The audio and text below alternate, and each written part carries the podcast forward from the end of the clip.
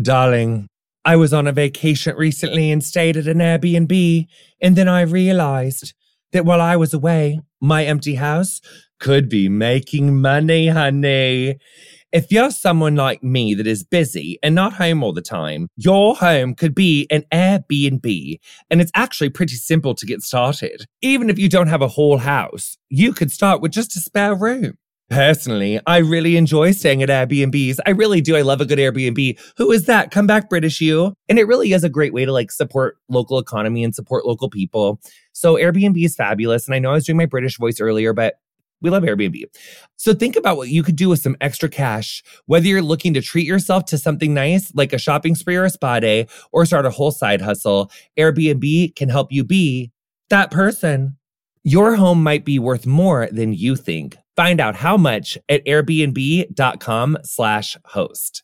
You ever own something that inspired you to up your game? We spend so much time in our cars. It's nice to have a car that makes you feel good. It's giving me like, you deserve to take care of yourself, girl. Honey, I just love a Lexus because it's giving luxury. It just gives like, nice. When we own exceptional things, they inspire us to do exceptional things. The all new Lexus GX has exceptional capability that will have you seeing possibilities you never knew existed. Its advanced technology and luxurious interior mean that wherever you go, you'll never go without. And the features on this GX, honey available dynamic sky panorama glass roof, available front row massaging seats. Ooh, available 33 inch all terrain tires. That's wide. Available multi terrain select Live up to the all new Lexus GX, luxury beyond limits. Experience amazing at your Lexus dealer. Welcome to Getting Curious. I'm Jonathan Van Ness, and every week I sit down for a gorgeous conversation with a brilliant expert to learn all about something that makes me curious. On today's episode, I'm joined by Deborah King, where I ask her, What's the physics of ice skating?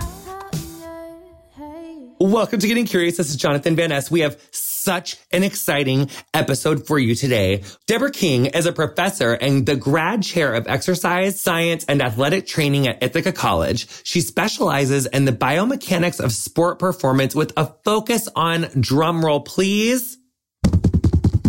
Competitive figure skating. This is such a major episode. I think anyone that listens to this podcast knows that I'm like almost medically compulsively diagnosed with figure skating obsession. Um, so you're the perfect person to ask Deborah King, what is the physics of figure skating? And first of all, how are you? I'm doing great. Thanks. Oh, what a big question it is. The physics of figure skating. Where should we start? I would love for you to kind of share with people how does someone become an expert in this? So I went to college and I actually majored in math. And I get the question all the time, how do you go from math to biomechanics and exercise science? But math is like used in physics. It's like how you understand physics in the world and the universe. And I just loved sports. Um, I did sports growing up. So I thought, how could I use math? And I almost majored in physics. So how can I use math and physics and sports? Pre Google, right? I'm old enough, pre Google, did some searching in the library and found this field of biomechanics and it just like was perfect. So I went on and did graduate work in biomechanics. So then how did you get into like figure skating? Were you obsessed with it when you were little? So we watched the Olympics all the time growing up when I was little. So that was like every four years you watch the Olympics. But it, I actually sort of fell into it when I was doing my master's degree um, at UMass Amherst my advisor was like, would you be interested in doing a assistantship out at the Olympic Training Center in Colorado Springs? And who would say no to that? And then while I was there, they work with like a sports medicine and science camp with US figure skating. Uh. So we started working with them and it was just really cool. And I've worked with them on and off ever since. I feel like just so that y'all can know, because so Deborah and I, as we're recording this, we can see each other on our Zoom. And I think Deborah just thought that the computer froze because my mouth was so wide open because like I couldn't even move because like I was just like in shock and like like I, I, if someone offered me an assistantship at the U.S. Training Center. So wait, what year? What years were this? Was this like in the early 90s. 2000s, 90s. 90s, yeah, that. So is it safe to say that you were minding your own business at the U.S. Olympic Training Center when none other than Miss Michelle Kwan and Tara Lipinski were probably coming in and out of there like training and stuff? You probably saw really major people. I did see major people, yes. Yeah, absolutely. It was so cool. Okay, so first of all, what is biomechanics? Oh, that's such a great question. It's studying the mechanics of a living system. So you could think of people, we're living systems. And so studying like mechanics of how we move, forces acting on us, the motions we go through, how our body's joints are loaded, covers a big range of stuff. Okay, so that's what, so it's a studying the mechanics of a living being. Technically, it wouldn't have to be a being. It could be a plant, Ah. but I do people. You do people. So there are biomechanics people who do like trees and like other stuff. Sure, like you could do like how the sap moves through a tree or the roots grow under the soil. Ah. Wouldn't that be cool? Yes, I'm like I, I feel bad. I feel like you keep thinking that I'm freezing, but you're just telling me so much cool stuff that I my face freezes. Okay, so what are like some of the principles of like human biomechanics? Is it like force or something? Yeah. So a great place to start is with Newton's laws. So law of inertia, an object at rest stays at rest or an mm-hmm. object in motion stays in constant motion unless acted upon by external force. So that means that like I could do my single axel until like, and I'll stay in motion until my body comes back in contact with the ground, which would be that external force. Yes, but gravity is also a force. So you could do mm-hmm. your single axel. If there wasn't gravity, you would just float up and up and up and up. So gravity actually pulls you to the ground, but then the ground stops you from falling further. Oh God, okay, Jonathan, that is so.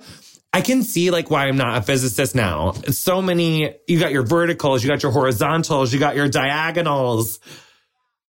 You're dealing with math every which way. Exactly.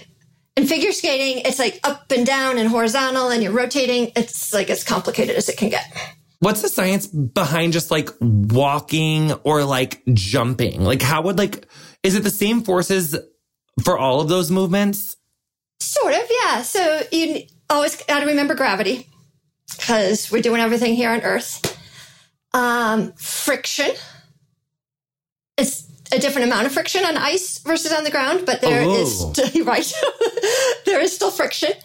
Um, and walking, jumping, and figure skating, we probably are not too concerned about air resistance. Some of the sports people are going to watch the Winter Olympics, air resistance. It's going to be huge. It's not going to be that important in figure skating.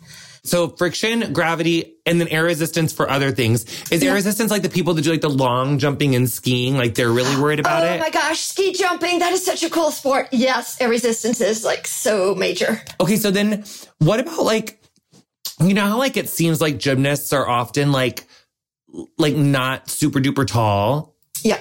you know?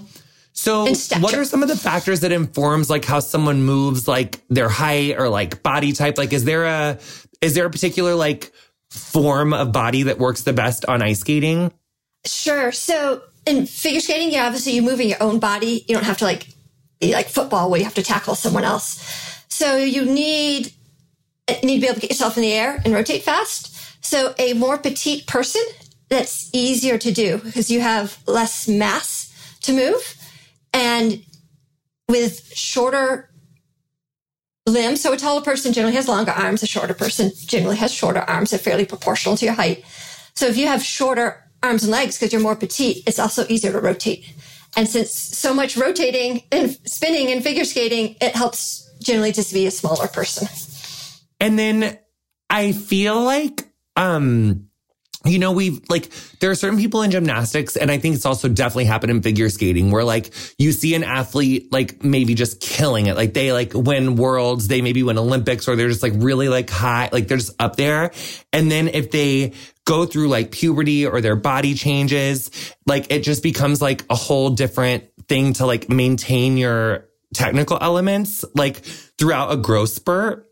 So does that have something to do with it too? It's like not only your length, but it's like if you all of a sudden develop like hips or like a chest, or even could that affect like um like a someone who's assigned male at birth and is competing as a cisgender male, like if all of a sudden they get like way musclier and their shoulders get broader or they develop like bigger pecs or like a bigger bum or like, you know, bigger, stronger legs, does that make it harder too? Yeah. So I think there's two things going on there. One is just growth. So if you're getting taller or broader, that changes not just your mass, but it changes something called your moment of inertia, which mm. is a mm. fancy physics term that's super important in figure skating. It has to do with how much resistance your body has to start rotating and stop rotating and sort of keep rotating. So it's sort of like mass is a measure of inertia for linear motion. So just when you're mm. gliding straight, moment of inertia is a measure of resistance for angular motion or rotations. So ah. anytime the mass on your body changes where it is, muscle development, growth, it's going to affect how you're going to spin um, and rotate. So it, that makes it more difficult. And then just the fact that you're growing, your muscles are sort of having to learn new coordination patterns of what you're doing. You might not have the same like relative strength and power anymore. So you can't jump as high. So you can't complete the same jump the same way you used to could do it. So there could be an awkward set of years until you come out the other side and you've sort of reached your matured size. Does it apply to flipping and rotation? It does. Um, you're just rotating about a different axis. So mm. the figure skaters, with the jumps they're doing in competition, they're rotating about, we call it a longitudinal axis, but it's really the vertical axis going through your head to your toes. Okay, I'm obsessed with this. Okay, okay. Right? So what we're dealing with on the ice is gravity, yep. friction, friction. The, the inertia rule, like Newton's yep. law of inertia yep. and all that. Yep. Um, and then like mass. Yeah. And actually, mass is part of inertia, but we can keep oh. them oh, separate. Of course, yeah. of course, of course. Well, just for us, like people who are like brand yeah. new, tiny babies. Exactly. My physics brain is like, how long have we been talking? It's like 15 minutes years old. Like that's like, it's not that smart. Okay. So, okay. So here's the other thing I think that people don't realize about figure skating because it always, it looks so easy. Like the first time I went oh figure skating, I was like, six. I fully thought I was going to go out there and just be Kristi Yamaguchi. I busted my face. I got a, like a bloody fat lip because like I fell, I fell face first. And like, you're kind of like, you're definitely like three, four inches off the ground in figure skates, which you wouldn't think sounds like that much, but all of a sudden it makes you feel like a lot taller. Mm-hmm. And it's like a skinny ass metal blade. Like it's extremely small. And there's two edges on either side of the blade, which you literally have to skate on. Like I think that I always thought it was like just like a flat plane, but right. really there's like, there's two edges, like an inside edge and an outside edge. And they're very different and they're very important. It's very like big toe city or pinky toe city. but I always live in heel city. Like, so I'm always falling off the back of myself because I'm always on my heels is what Elliot, my, my coach tells me.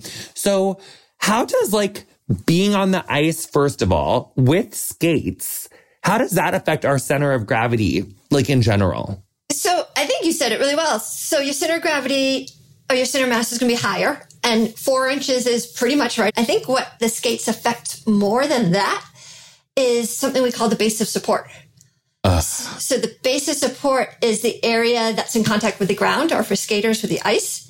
And for most of us who are just walking around with sneakers or something, it's the whole size of your feet. But with a figure skater, like you said, it's only maybe, depending how big your skates are, 12 like inches long and an eighth of inch at the most thick. It's and little. It's technically, like you said, there's two edges. So you're going from one to the other. But so in another principle of physics is that to like maintain a static position, like just standing, you have to keep that center of gravity lined up over your base of support. So you can imagine if you're standing still, if you're just standing on the ice and not moving, and you pick one foot up, you have to keep your center of gravity within like an eighth of an inch back, left or right. That's or you're falling, oh, which you're, I've experienced lots of times. right. So I think what's really different and for figure skating and on ice is that you have such a small area to have where your center of gravity can be to still be balanced. Mm. Mm-hmm. So, how does a jump on the ice differ from like a jump on the ground or concrete? I'm thinking there's two things because you got to jump up and then you have to land. So I think both sides are different. Um, certainly, ice and concrete are both very hard. So that's one way they're similar. Um, wood is probably fairly hard, but not like ice and concrete. But for, for the jumping up part on the ice, you're gliding in. Um, so you can build up some speed or some momentum, which is going to make landing both hard and easy. Hard because the balance standpoint. But on the other hand, when you land, you don't have to come to a complete stop. You can mm. glide out, which is nice. So you don't have like, say, a gymnast who has to boom, stick the landing and come to just a halt. You have to be balanced, like left to right and forward to backwards, but you can still glide which is actually a measure of judging in figure skating. Like your flow Absolutely. out of a jump is actually really important. And like Absolutely. they really want to see, like you never really want to see if, if someone's grinding to a halt, that means that like, well, you can stop like, cause it's choreography, but in a jump, okay. you really should have like nice flow like out of your jump. That's exactly. like a whole thing. Exactly. Yeah. Momentum. I've been told that I have like nice flow out of my waltz jump. I have been told I don't want to drop big skill names, you know, like make people like, you know, it is a half turn, uh, you know, the waltz jump. And I have yes, been told, I, I, have been told by several people, uh, that I have nice flow out of my waltz. I'm not trying to talk, I'm trying to normalize giving ourselves compliments. You know what I'm saying? So does that mean though that like, doesn't it? It feels like when I'm falling on the ice, when I've like had hard falls, it hurts. like I've tripped and fallen from like running and it definitely feels like it hurts worse on the ice. Is that true or am I just being a complainer? No, it could. I think a couple things. One, you might have more energy or momentum when you're falling from your skates because you might be going faster and you're mm. probably a little higher, maybe if you're falling from a jump. So you're going to hit the ground with more energy. So mm. then it's going to be more forced acting as you like come to a stop. Um, the other thing that could also make a difference is how you're like what parts of the body you're falling on. Like when you're falling and you run, you might just trip and sort of, you know, like go a little sideways and put your hand down and it's not that big a deal. And you jump, you went up really high, you come down and you fall straight on your butt. And this just like a straight impact from high up. Yeah. It's like hip city and figure skating. I feel like I'm always on like I'm on like crazy body parts. I'm on like an elbow, a shoulder, my hip. Yeah. So it's like worse injuries for figure skaters because it's like random falls. Yeah. And I think you're coming from, most skaters are probably coming from higher up when they fall. Meaning like, so y'all, this is a thing that we've gone over with Mirai Nagasu, if you remember that episode. But when you see a skater do a combination, there is in combinations, there's either a toe loop or a loop. Mm-hmm. And a loop, you're just like loops are crazy, y'all, because when you land a loop, you're just landing on one blade and then jumping right back up off that same one. Whereas a toe loop, you get to use that free leg to like, like slam your toe your toe pick down. It's like toe pick, and you slam it down, and then you jump up and you do your next part of the combination. Right. So it's much easier. I'm very much a toe loop girl, and I'm a I'm a pick jumper. Like I'm better at jumps that have a pick than like just using your edge. What is the science behind landing like a triple jump or even a double? So I think landing a jump actually starts before the jump when you take off. You can't have an under rotated jump and mm. have the momentum to carry through to the next one, that flow you were talking about. And you need to be sure you're in a balanced position. So, especially if you're going to well, either jump, if you're going to do the edge jumps or do a loop, you can't be like too far forward, too far back, too far left, too far right, because you need to land. You're going to absorb a little bit and then you're immediately going to jump up again. So you have to be really balanced right over your foot. So I think being rotated and being balanced over your foot actually is going to start way back at the takeoff. Because every little movement builds up on each other. It does. So if you're not in the right position at takeoff, you're going to be like slanted in the air, or maybe you didn't get into your rotating position fast enough, so you're a little under rotated, and then trying to pull off another jump when you're not in balanced position and not over your foot, and so you can't you know, get forced into the ground and pop up in the air and pull in tight. It's not going to happen or not going to happen prettily. So, you know, you flow out of the next jump. And basically, just so if anyone doesn't understand, a triple jump is like when you, no matter what type of the jump is, you're jumping up, you do three revolutions and you land. A quad, as you jump up, it's four revolutions and you land. So if you think about spinning around four whole times and your feet not hitting the earth, that is like some, you gotta jump up pretty high for that. So a triple toe, triple toe in 1988 was very advanced. Correct. By the time Michelle was like defending her world title in 2000 and 2001, triple triples were starting to Mm-hmm. become a little bit more. Michelle had a triple toe, triple toe.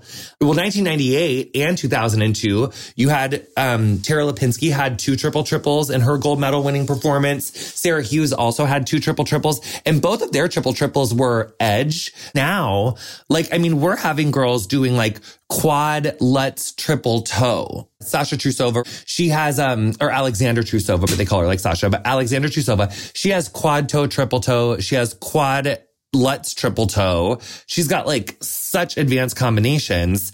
And you've seen this in men's skating too. I mean, obviously like men weren't doing quads in the mm-hmm. 80s. Then like Kurt Browning got the first ratified quad and then like then they started happening more often on the men's side. And so is is is these athletes ability to complete a quad jump now is that from better training? Is it from understanding their physics better? Like how are they doing these so much harder of jumps nowadays? Yeah, I think it's a, three or four things. I think training, and that's going to be training, like off ice training. So strength, power, agility, any of those um, things to build those skills. I think your technical coach that you're working with. So learning the on ice elements, and as more and more is known about doing quads and what ways are working for people and potentially people with different skills. So some people are going to be probably better rotators and some people are going to be better jumpers in terms of height. Um, And to do quads, you need to sort of be both because you getting to the limits of the sport there. Um, and then I think there's also the element of confidence. So sort of the mental side. So more and more ladies are doing them. So you know they can be done. So if you're an elite level figure skater, it's not something, well, maybe someone can do it. It's been done once or twice. People are doing it, I'm going to say not all the time, but the top skaters are doing them all the time. So there's probably no reason an up and coming skater can't say, so I can do that too. If you follow me on uh, Instagram, you see me figure skating and doing a lot of gymnastics. One way that we stay safe in gymnastics is we like learn the skills into the pit. Like you're like, you're doing stuff into like a big foam crash pad. So it really takes some of the pressure off because you can just kind of hurl your body and just, you're going to be in a foam pit. So you're most likely not going to get hurt. When you're skating, we don't really see foam pits that you can just practice you know, a triple axel into. So what are some of the ways that like figure skaters can train these jumps a little safer? Yeah, so I, there's a couple different things skaters do. Um, you've probably done this yourself, and it might not help a whole lot. Uh, put some padding in your tights or leggings, Yeah. but it's usually only maybe a couple inches thick, so it's nothing like a foam pit.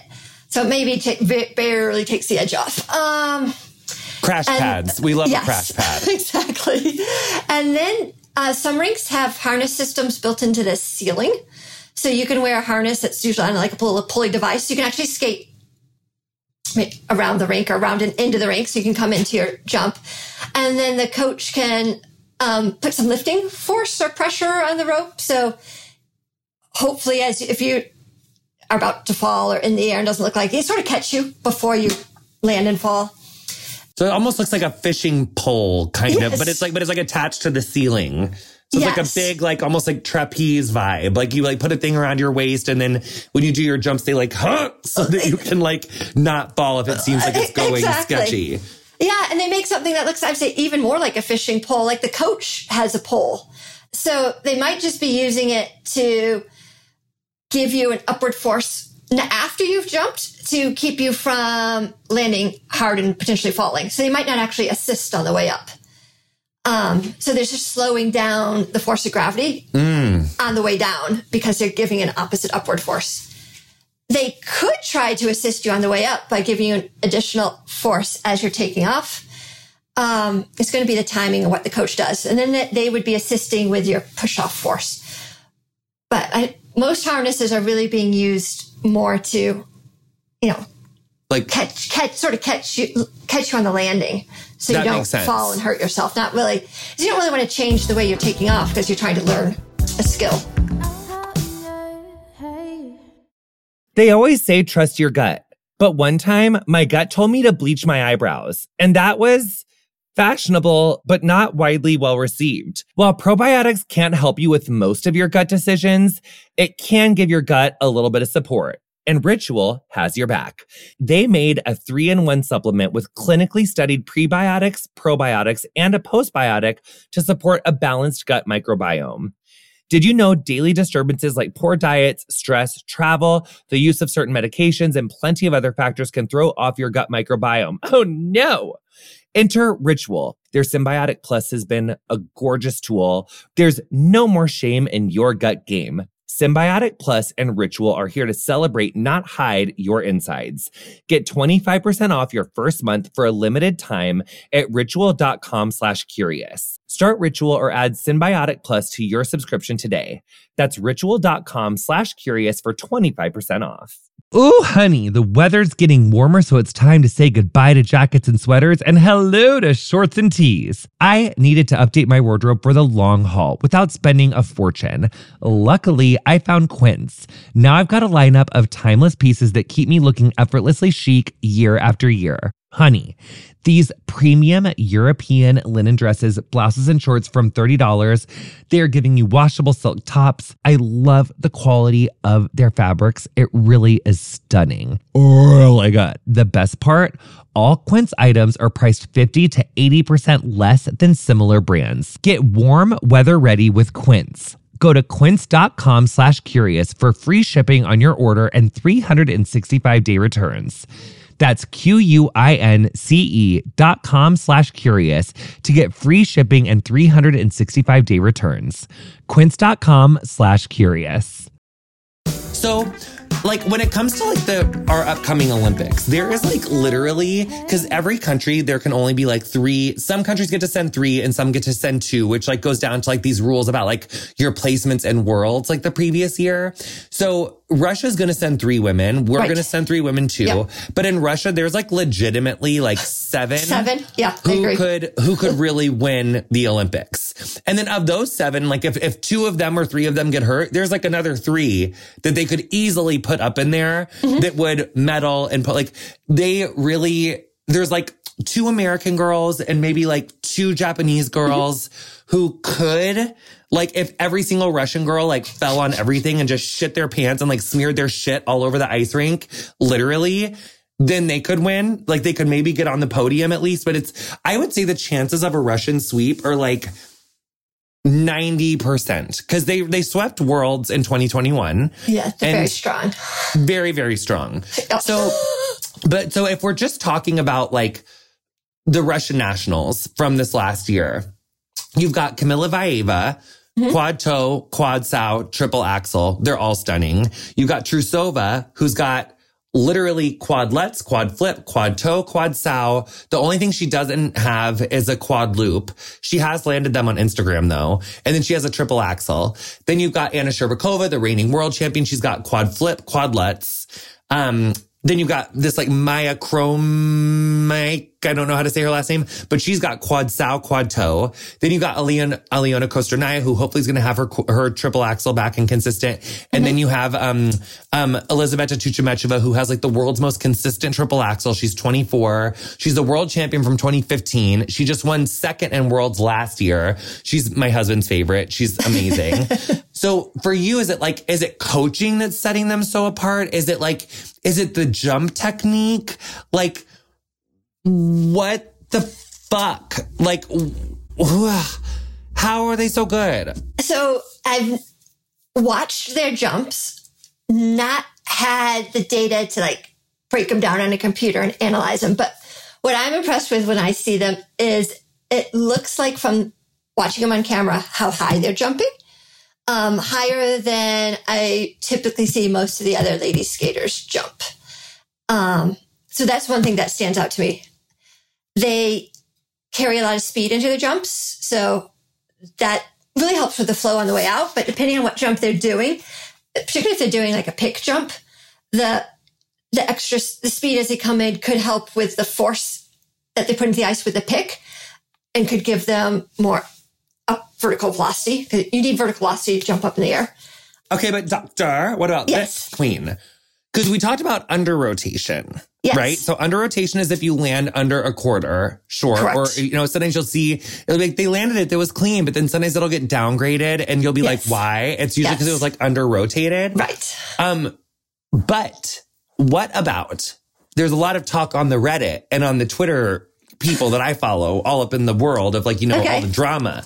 What about the pre-rotation? Did Oh, you notice absolutely. did you notice any because on the pick jumps, you're meant to be coming down like on your pick. Yes. But what I learned, because here's the other thing, everyone. I sent you some of my jumps. And when you slow motioned my ass, you did inform me that I was hardcore doing what's called a toe wally. Like my toe loop, instead of like springing off of my toe pick, my whole foot comes down and I jump off like a totally flat fucking blade, which spoiler alert is not what we're looking for. Okay. So I do not have a nice toe loop, as they would say. Okay. It's pretty on the landing. Thank you. But the, th- thank you. That's sweet of you. But the lutz and the flip, you could also do the same thing where like you could sli- like really shouldn't it just be your toe pick coming down? Well, so your toe pick, there are, I think you're onto something really important. So some of the jumps, as you do them correctly, you do actually turn on the pick while you're still on the ice. So Oh. not, not every jump is technically, or say triple jump. Not every triple jump is actually three revolutions in the air because you do, as you take off, turn on your pick. So if you like slow mo it really, really slow, frame by frame, when the person takes off the ice, they will be maybe a quarter to a halfway around and it's not doing the jump in correctly. Um, particularly like the toe pick. So, um, so a toe pick with like a toe loop jump, so a triple toe loop, you do turn on your toe as you take off. You don't go down flat. But you did notice some pre-rotation on some of the quads. Yeah. So like we did a study of um, quad toe loops and I'm trying to think of where the data came from. It's- It, most of it was probably like a Skate America event. Uh, and most of the skaters, if we took an average, were really almost 180 degrees turned on takeoff. So their quad is really closer to three and a half revolutions in the air. But that wasn't considered cheating because that's for the toe loop part of the jump. But if we had looked at a Lutz, that would not, you can't really do a Lutz correctly and take off like that. Okay, so based off of your doctoriness, because you're literally like a research scientist in this, any other 22 Winter Olympic prospects? Is there any like American who you're like, I don't know, honey, I think she might, I think we might still got it. Like, or like, was there anyone who like caught your eye who you're like obsessed with for 2022? I mean, I think, um, yeah, uh, Alyssa Liu. Yeah, Alyssa Liu. Yeah, she's major. Uh-huh, She got her Absolutely. triple axel back. Yeah. she got her triple axel back. I think she's skating really well. really um, well. She's really good jumps. I think she jumps high. Uh, she's got also, I mean, obviously skating's not all about jumps. You have to spin, you have to uh, choreograph into the music, elements, interpretation. So I think she's skating really well. She's Um, definitely become a more complete package. Like definitely. Cause she, it used to be all about like her triple axel and her quad Lutz. And it is, she's becoming like more of a complete package, which is great. Yeah, and, and um, I mean, if we go to the men, I think we have some really strong men. We have really strong men, but I accidentally am like sexist against men when it comes to figure skating and gymnastics accidentally. Cause I just like watching ladies more. Like the outfits are cuter. I feel like there's just more like emotiveness unless you're Jason Brown or Nathan Chen. Cause I do feel like they are giving me Like performance. performance. Yes. Like they are, and there's a couple rush. There, actually, I am kind of coming around to men's a little bit, slowly but surely. My coach is proud of me for that. Slowly but surely, I am just a little bit. I'm also like newly obsessed with like ice dance and pair skating, which pair skating kind of brings in a little bit of that like tackling ass strength, Yes. they're very acrobatic. Absolutely. Absolutely. Which kind of leads me into this, uh, our next segment, which is advancing science on the ice. Yeah. So, isn't a lot of your work about like helping to prevent injuries with skaters? And and how does that research get conducted? Yeah. So I don't know if everyone knows this, but figure skaters have a lot of injuries and they can have, I think what we were describing before, like acute injuries from like falling and broken bones, bruises, you name it, anything you can imagine when you fall on ice. But they also have a lot of what we would call overuse injuries. Often people call them repetitive stress injuries. So from the repeated loading on the body, which in figure skating, there's a lot of loading. More in the more obvious culprits is landing from jumps. So there's stress or loading going up the leg that you land on. And I don't know how many people know this, but skaters land on the same leg for the all the jumps they're doing, right? So you do your toe loop, you do your lutz, you do your axel. And if you are a righty, you're landing on your right leg. It's not like some of your jumps are left legged jumps and some of them are right legged on the landing side. Yeah, you're always landing on your right. I forgot about that. Yeah. Or your left. It depends on Right, what it side way you twist. right. But and because it's like your takeoff leg switches sometimes, Right. but the landing is always so if you like mess up your for me, it would be like if I mess up my right ankle, that makes everything way trickier. Exactly. Yeah. I don't know how many people know that skaters always land on their same leg for all the jumps, even though takeoffs look really different. So yeah, we're interested in the stress on the body. So they have, they get a lot of stress fractures, for example, um, in your foot, uh, knee, overuse knee injuries like jumper's knee, hip and low back stress fractures. And that's just from, I guess, one force I failed to men- mention at the beginning, something called a normal force. Uh, in biomechanics, we call it a vertical ground reaction force, just sort of action reaction. When you come down to the ice and you push down into the ice, there's an equal and opposite force up on you. And that force Oh. then goes right through your foot to your ankle, up your shin, to your knee, up to your hip and low back. And that we see a lot of stress fractures. And so if something isn't strong enough, it just that force literally goes up and breaks your fucking bone. Um, yeah, so it more gets sort of micro damaged over time. So there's something that um we would call like eustress, E U S T R E S S, which is good stress, which is part of training. And you do stress to your muscles, your bones, and then with a little rest and recovery, they build back um, stronger because they're like, oh, I don't want to have this load on me again and get injured. So I'm going to come back stronger so I can handle it. And then they get a little stronger and then you stress them again and it could do a little damage and they build back stronger. So you cycle your training. So you stress and you recover and you get stronger, both your bones and your muscles, for example. Love that. So that's a good thing. Um, that's like how we train. But if you don't have the recovery and you just keep stressing and stressing, you're putting load on the body before it's built back. And then you get micro damage that can go into stress fractures. Um, so they build up over time and then all of a sudden it hurts and you can't do anything and you take a lot of time off.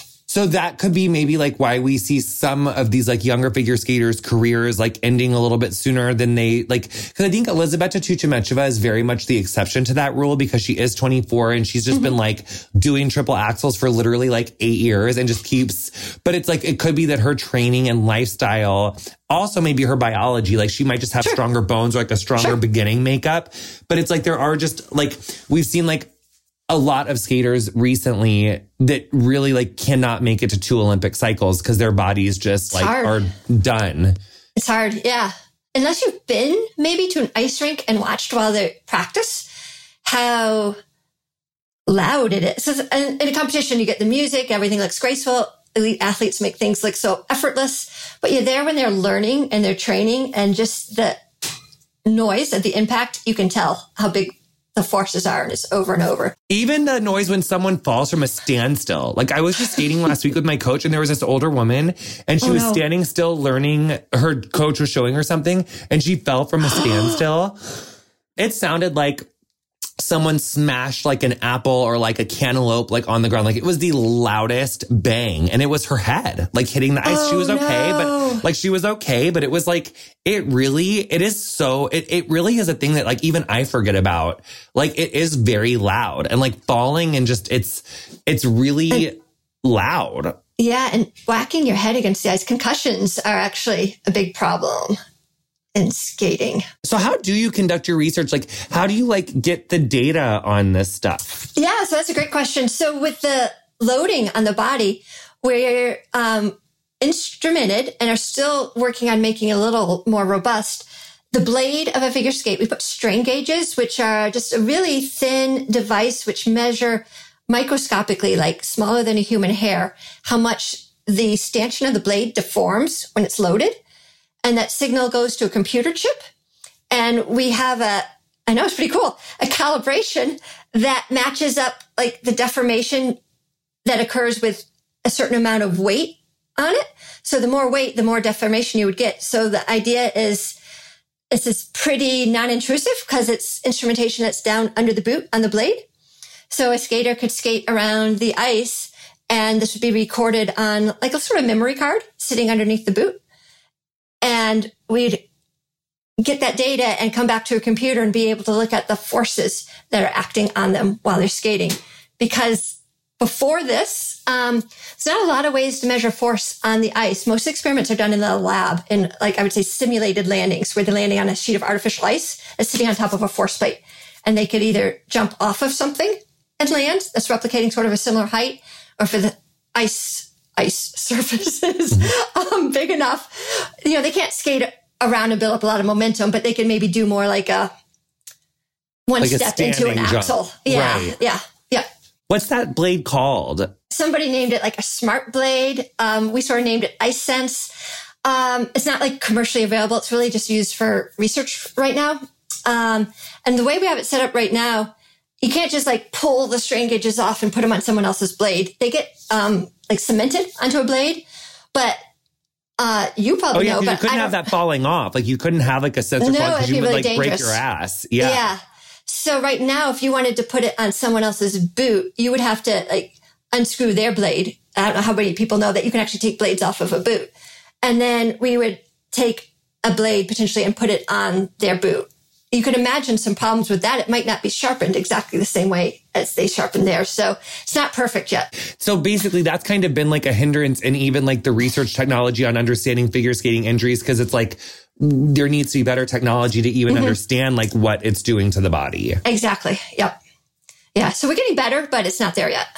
So what's like the most common injuries that you see in your field out of competitive figure skaters? Yeah, absolutely. So stress fractures, um, lower extremity. So um, ankle foot stress fractures, probably most common, and then knee injuries. Um, something called like um, jumper's knee, which from doing all the jumps and landings, you use your quad muscles, which are the muscles on the front of your thigh, a lot, and that inserts on the front of your leg, and you can get um, overuse injuries. So like um, tendinitises and swelling, it can be really painful. What about hips? Oh, absolutely. Yeah. You see hip injuries. Um, My hips hurt, girl. That's why is I'm that, is that asking. from falling? Is that from falling? Yeah, my hips. Yeah. Well, because I'm hurt. I've, I fall on those fuckers so hard. So obviously a lot of bruises and contusions. I was thinking of when you land, uh, most people probably, you see a figure skate, it's pretty stiff and, um, they're, they can be heavy or light. Um, probably depending on the ones elite skaters use are probably a little lighter than maybe what you rent at a rink, but they're very stiff around the ankle. So your ankle doesn't flop back and forth left to right. But that makes it really hard to use your ankle to absorb forces when you land. Because if you or I were to jump up and land, or any of your listeners on the ground, you land on your forefoot or under the ball of your foot, and you use your ankle, the knee and hip to absorb forces. And you sort of do that in a figure skate, but you don't have the whole range of motion to go through to land really softly because because the boot design.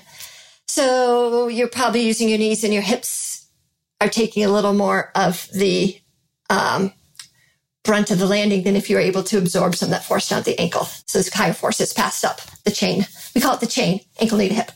Ah, the chain of The chain. command, honey. 'Cause I think that's one of the things that like I definitely didn't understand about figure skating. Like your foot is like crammed into Mm-hmm. a like it's really there's no space in there. Like it's not No. comfortable wearing a boot. Like I gave myself bunions after like two months on each foot.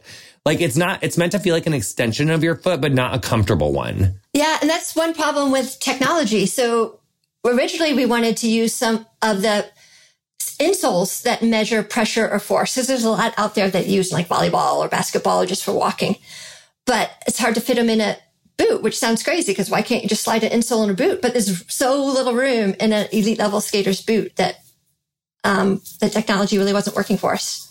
Yeah, it really. I mean, it's like I can't even wear like a normal sock. Like it, like it's like it has like a skinny. There's no extra room for anything down there. Yeah. What about like post retirement? Like, do do you see a lot of elite skaters like having like their bodies just like fucked up for life, or is that something that like elite skaters are thinking about now? Like how to like save their bodies and like be injury free either for longer within their career or keep their bodies like safer for post their career. I would like to think they're thinking about that because I think there are skaters who we've definitely heard of long term consequences, skaters who've had joint replacements at relatively young age compared to when probably most of the population is getting joint replacements. But I'm not sure when you're in the competition and going to try to win worlds that you're necessarily focusing on that. On post life. No, yeah. I, yeah, I think it's the people who should be focusing it probably are on the people who are designing boots and blades and the um, strength and conditioning coaches working with the athletes just to try to be sure technique is as good as it can be and their muscle strength is as good as it can be and the equipment they're using is ideal. Um, I don't think any elite athlete is necessarily thinking about the long term consequences as their elite athlete. Maybe some football now with some of the traumatic brain injuries. Oh, yeah, that's true. So as we are rapidly approaching the Olympics, um, which I can't even believe, how can we like watch the Olympics and the rest of the figure skating season and for the rest of our lives? How can we watch figure skating more like a scientist? So like, what should we be looking for as we watch a skater jump? Oh, when I watch a skater jump, I like to at how fast they're going into the jump. So did they like build up a lot of speed coming into the jump? Or are they approaching it a little more tentatively or slowly? Um, so speed is going to help them with that flow coming out and going to another program. And they should build up some, for those figure skating people, grade of execution points, make their score bigger. Um, I like to look when they like just like look like they pop up in the air. So it's like really high parabola or arch in the air, not something that's just skimming over the surface. Um, and I like to see how tight they are in the air. So they should look almost like a pencil, like the elbows aren't sticking out, the feet aren't sticking out. Um, they just look really tight. And then when they land, like you shouldn't even notice a glitch in the landing. It should just be so effortlessly smooth. Yeah, like no like hooking or like no. obviously falling or like a yeah. step out. Yeah. Or even just where they come down, it looks like they sort of scrape against the ice and are still sort of rotating a little bit, or they almost fall but don't fall. So everything just sort of stays in a nice arc all the way through. So this is a very controversial question for figure skating fans, but for people that don't know so much about figure skating, um, and you know, and fans are going to have their opinions too, no matter how you answer this. how can we predict whether one skater will get a higher score than another for doing the same move? oh my gosh, I'm not sure you could. Um, but so every jump that you watch has a base score. So as long as it's not under rotated or downgraded, it should, everyone should be starting with the same base score. And then the judges are going to award you sort of bonus points called grade of execution or take off some points if it's not done well. And like a bigger jump is generally going to be probably better than a smaller jump. Um, a jump that I'm going to say is maybe well balanced in terms of you take off, you rotate and you land and it doesn't look like you're still, you know, eking out the landing all the way in. So the rotations are maybe more balanced on each side. So they don't maybe aren't really tilted in the air because you might be really tilted in the air and you can still land it, but you're sort of really leaning forward, even if you don't put your hand and down. And it like looked scary. You're like, yeah, in the air. Yeah. Yeah. But I don't, I don't know. Unless you're a judge, I'm not sure you could actually predict it.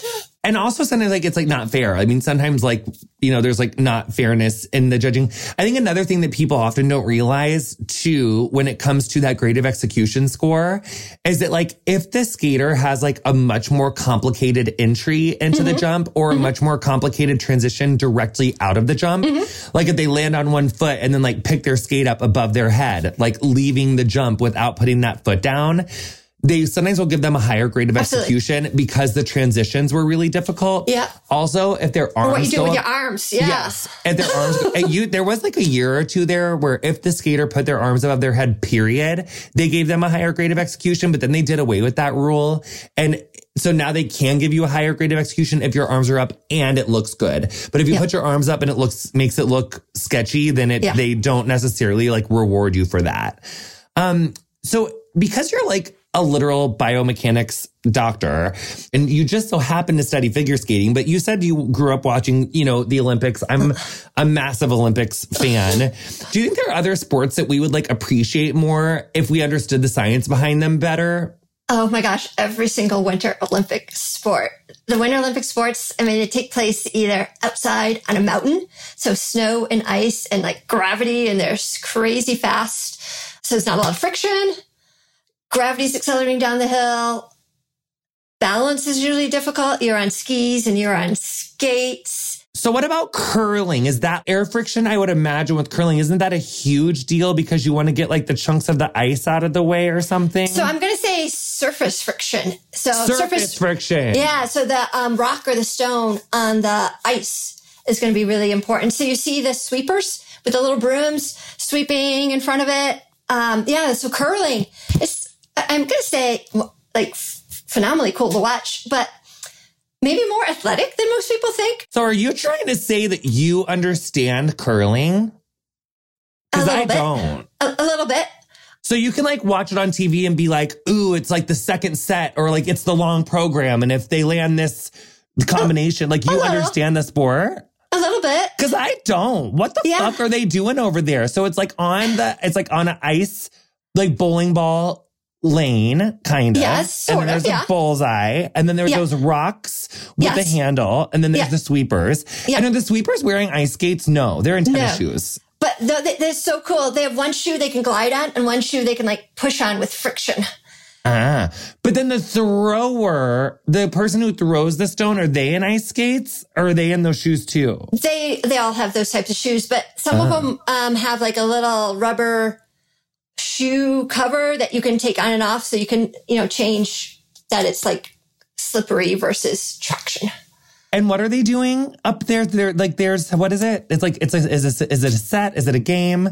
Is So it a have- different podcast? Because it's going to take so long to understand Yeah. curling. But can you tell us in like five seconds? So they have, I would say, rounds, and two teams are sort of like shuffle, maybe shuffleboard. I don't know, sliding the rock down and trying to get it close to the pen. But it's very strategic because you can knock other people's out of the way. A little like billiards too, maybe knock people's out of the way, and you try to get um, more stones or rocks inside the circle than the other team. Essentially, by the time you've uh, all your team has thrown all of them, And so every, how many rocks does each team get to throw? I think it's eight. Two Eight. per two per four people on the team. I think so. So everyone gets to throw two and there's four on the team. So the sweepers and the throwers change. Yep. Yep. Okay. That's kind of And fun. there's a, there's a leader who sort of decides where they're aiming for and stuff like that. Team leader. And when you say it's more athletic than people think, why? Because you got to like squat on your knee when you So, run up there and do I was it. going with flexibility and strength. So like they come out and they glide and they're balancing on one foot and it's like you sort of maybe like a little yoga would be really good. And then, you know, you're gliding and balancing. And then the sweepers have to like move themselves down the ice without falling, without bumping anybody else's stone. And like there's crazy, vigorously sweeping back and forth. Yeah. I just don't think most of us could get down and glide in that position and release a stone. I think that's really hard. And you watch some of the like strength and conditioning stuff they do where they're balancing on one leg and throwing medicine balls and stuff like that. They actually like do training. Okay, this is like a really fun like detour like on curling. That was like really fun and awesome.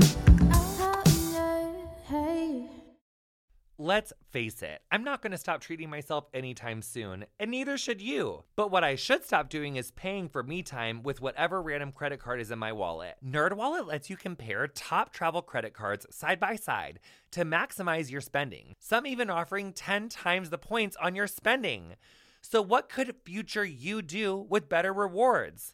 Honey, is it like a gorgeous free flight that you would have had to have paid for, but honey, you're saving that flight money? Is it a gorgeous room upgrade? Is it like a gorgeous like two bedroom suite instead of a one bedroom suite so your like in-laws or like your friend could stay over there in that room so you don't have to like hear them doing whatever with what they're doing in your your guys' room? Is it like really adulting? Oh, I love adulting. And you know what else I love? Is not waiting to make smart financial decisions. I also love paying my credit cards off in full every month because like yes good credit. So let's like do try to do that and like making responsible decisions which we love. Um but anyway don't wait to make smart financial decisions. Compare and find smarter credit cards savings accounts and more today at nerdwallet.com nerdwallet. Finance smarter. Reminder credit is subject to lender approval and terms apply if you're like me the threat of fascism is weighing on you this year but even when the F word is uttered, way too few of us are considering the full scope of the danger, let alone how to really stop it. The Refuse Fascism podcast, hosted by Sam Goldman, names it, dissects it, and connects in depth analysis of what fascism is with the understanding and urgency we need to defeat it. And she is joined by great guests to discuss the threat of civil war, attacks on abortion rights and trans rights, Trump and the theocrats, Project 2025, efforts to erase history and critical thinking, and much more. Check out recent episodes featuring Kathleen Belew, Jeff Sharlet, Sarah Posner, Wajahat Ali, Dahlia Lithwick, and many more.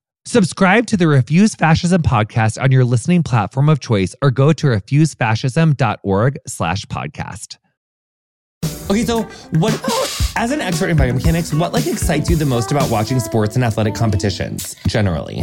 Um, I think how effortlessly people make these crazy difficult skills look because it seems like oh my gosh look what this person did and they make it so look so easy.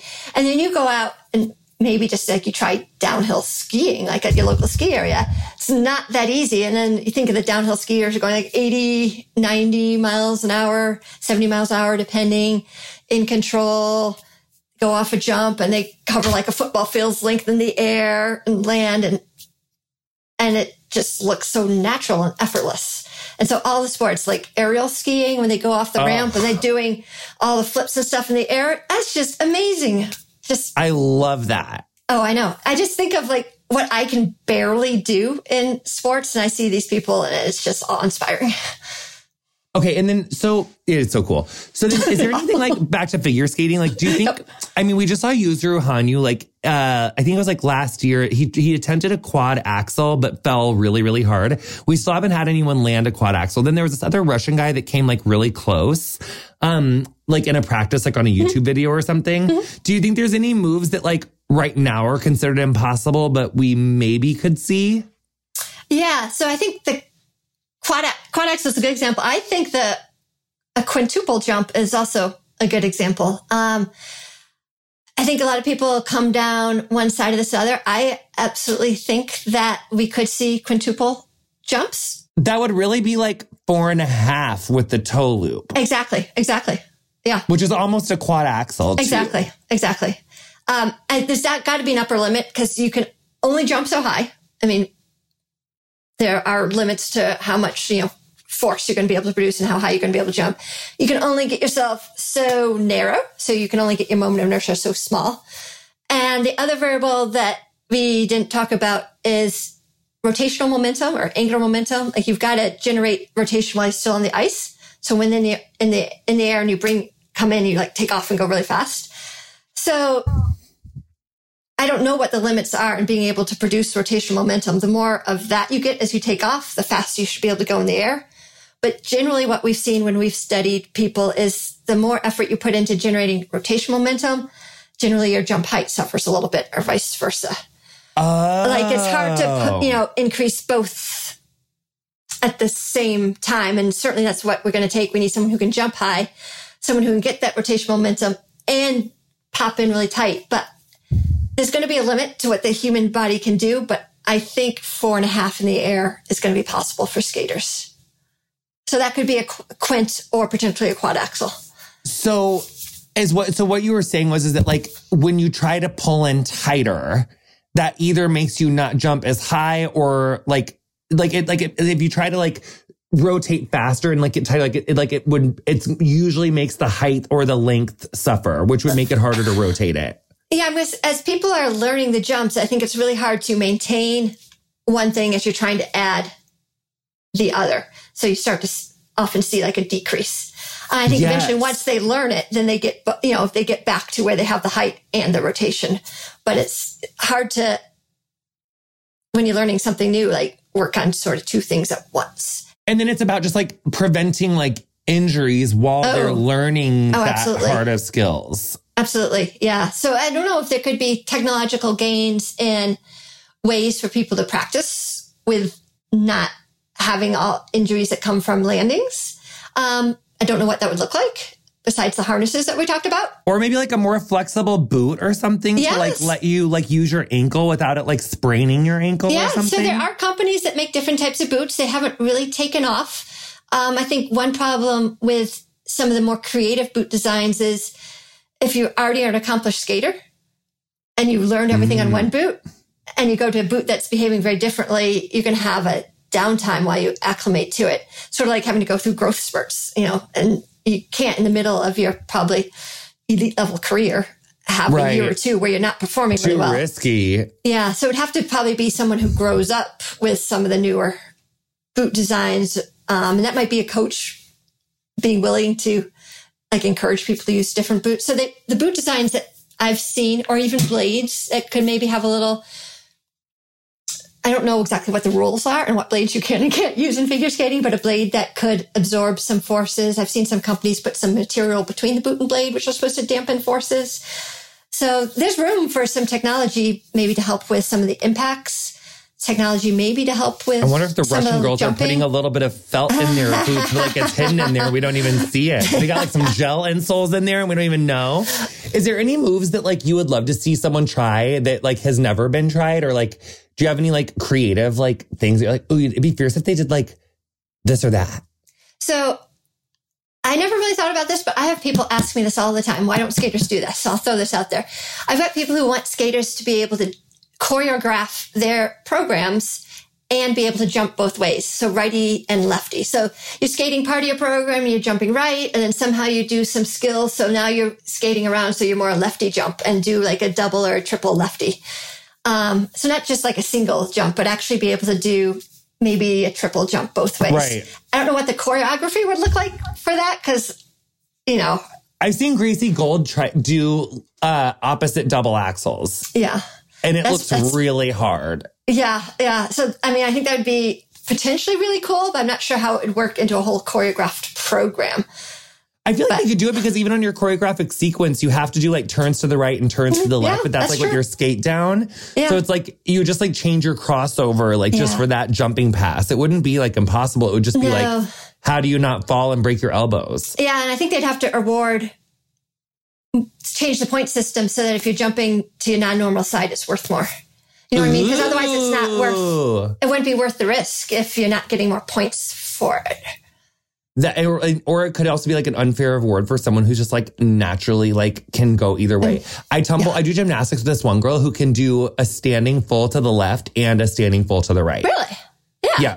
She can do both ways. That's really I even tried to do a cartwheel on my right side. It looks like there's really something hard. wrong with me. Yeah. So, I mean, that would be really cool to see. And Irina Slutskaya used to do this. She used to like do like a sit, like a combo sit spin, spinning to the right, and then she would uh-huh. change her foot and yeah. switch and go to the That's left. Really and cool. It was so hard looking. Like I can't even imagine that. Yeah.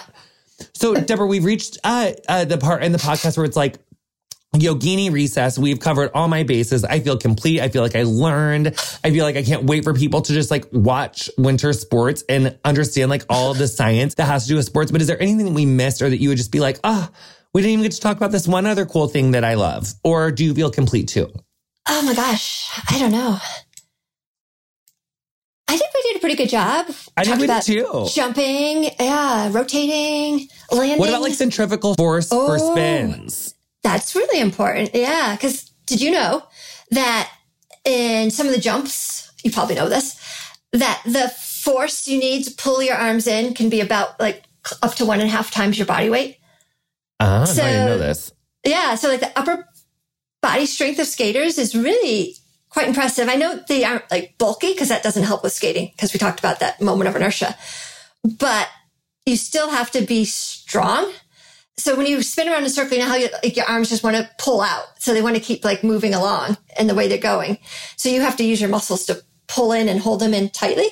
And the force you need to pull your arms in can be like one to one and a half times your body weight. So if you think about that, think about one and a half times your body weight would be like if someone like was sliding over a cliff that was equal to your body weight, you had to grab them and hold them and maybe even pull them back up. So a skater technically is sort of strong enough to do that, like hold someone and keep them from falling over a cliff. Unless like the skater's like 120 pounds and the person falling is like like you know 300 pounds. That's and a then very would, valid point. That'd yeah. be a different thing. But Yeah. what about like the body weight? Like what about the force of body weight? Like when ice skaters fall from a jump? Because like wouldn't Ooh. you be landing with like more impact than your body weight? Oh, absolutely. So that's a great question. So that's what we're trying to measure with those, uh, the boots, the instrumented boots. So, I mean, estimates are that forces from landing from uh, jumps could be anywhere from, you know, maybe only five or six times your body weight, which is still a lot, up to 10, 12, 14 times your body weight. Um, yeah. So they're really big. And what people look at too is not just how big the force is, but how quickly it acts on you. Because of that ice on concrete that we talked about, the landings are really quick, like more as opposed to landing on foam, which spreads the impact over more time. So it's what we call a high loading rate.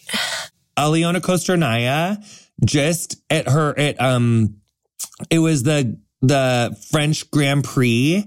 Okay. She fell on her triple axel so fucking hard. And she was like, not today, Satan. She stood back up and she just fucking kind of like shook her arm off and you, you could tell she was pissed. I'm gonna, I gotta pull it up so I can show you. When they're falling, they're usually going from like up to straight down. It's not like a gradual fall where body parts sort of just gradually come in contact with the ice. It's like wham, all over all at once.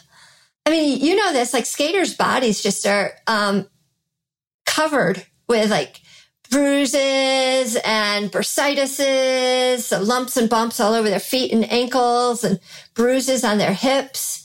when I was going through it with like the Olympics this summer, and I was like, oh my God, we're not the best anymore. And then I was like, why am I willing for our people to like suffer under like abusive regimes, like just for us to win gold medals? And then I realized it was those NBC Olympic packages. Oh, like watching those when I was like five and six and seven, it like fucked my brain up. And it literally took Simone to like pull out for me to be like, wait, no, I love the sport. Like it's Yeah. fine if we don't win. It's just like those American slow motion flags and like all the girls going like, I'm like, Yeah. I was like, they're my best friends and I'll kill for them. It totally like made me crazy. Because they do that in figure skating too. And I was like, They do. tries They to do. Michelle, like, I'll kill them. Like, they just, because it's like, I thought I was like their, their best friend. And I just like wanted to be like their best friends of like those gymnasts and figure skaters to the point that I like hated everyone else. Yeah. But not anymore. I like everyone. Oh, that's good. That's good. But there is still a part of me that cheers when other people fall that aren't American. So it's still in there. Do you? Oh my gosh. It's a, so you don't have that at all? That's just a me thing.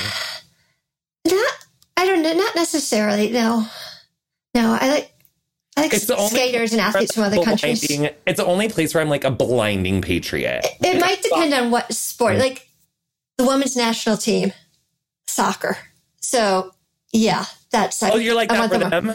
For them, but like for most, not for most of the individual sports, I'm going to go with no. I don't know why. That's Yeah. I think that's really like healthy of you. I wish I was that. But that's not how I operate anymore. I just am aware of its existence inside me and I'm like, no, no, no. We're gonna cheer for everybody. We're for everybody now. You've been listening to Getting Curious with me, Jonathan Van Ness. Our guest this week was Deborah King. Larry, I'm working. I need you to pipe down. You'll find links to her work in the episode description of whatever you're listening to the show on. Our theme music is Freak by Quiñ. Thanks so much to her for letting us use it. If you enjoyed our show, introduce a friend and show them how to subscribe. I also want to give a special thanks to Harry Larry, my oldest cat. Um, listeners, if you are still listening to these credits and you hear him scream meowing in the background, thank you for your patience. We sure do appreciate it. You can follow us on Instagram and Twitter at Curious with JVN. Our socials are run and curated by Middle Seat Digital. Our editor is Andrew Carson. Getting Curious is produced by me, Erica Getto, and Zara Krim.